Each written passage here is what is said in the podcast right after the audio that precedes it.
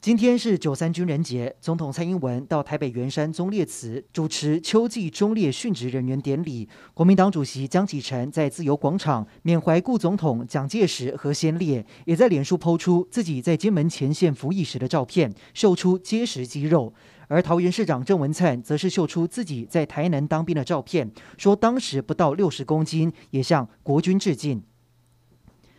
国内疫情今天新增两例本土确诊，其中一例是在今天备受关注的确诊长荣机师按一六一二零的小孩，另外有境外移入四例，两名就是长荣机师。而指挥中心也说，这些境外移入的个案虽然基因定序还没有出炉，但是很有可能就是 Delta 印度变异株。另外，八月二十七号到九月二号的境外移入基因定序也出炉，十三例当中有十二例是 Delta 变异株。另外，为了让大家赶快打到疫苗，指挥中心开放二十一万剂的高端疫苗，让民众在九月六号之前可以自行到有剩余高端疫苗的医疗院所来施打。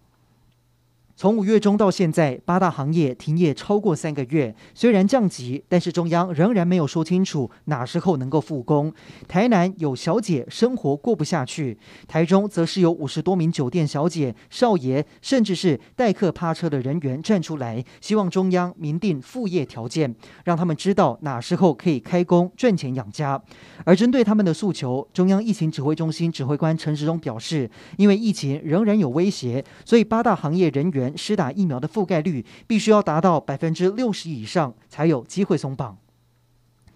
日本外相茂木敏充今天宣布，九月上旬将在赠送 AZ 疫苗给台湾、越南还有泰国，一共四十四万剂，预计台湾将会分到六到七万剂。在这之前，日本三波捐赠行列当中已经捐了三百三十四万剂。中央流行疫情指挥中心表示，这批疫苗会以在台日本人为优先施打对象，而外交部跟总统府也特别表达感谢。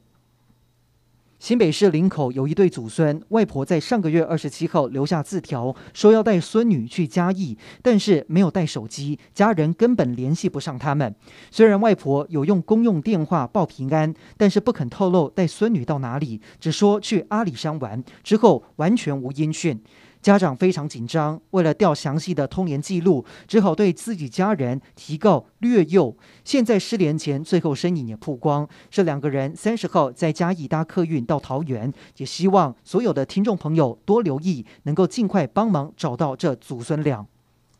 提醒您追剧要小心，揪团分摊月租费可能是诈骗。台南有一名吴姓男子在社群软体上申请多个假账号，以团购 Netflix 家庭方案一年份，一个人只要付一千一百七十元，吸引大家团购。等到收到买家汇款之后，就不再缴费给影音平台，所以民众一开始能够顺利追剧，但是过了一两个月就发现无法登录账户，这时才发觉上当了。警方追查，靠这样子的手法被骗的人高达几百人，所以特别提醒您，网络纠团有一定的风险，最好要找信任的卖家。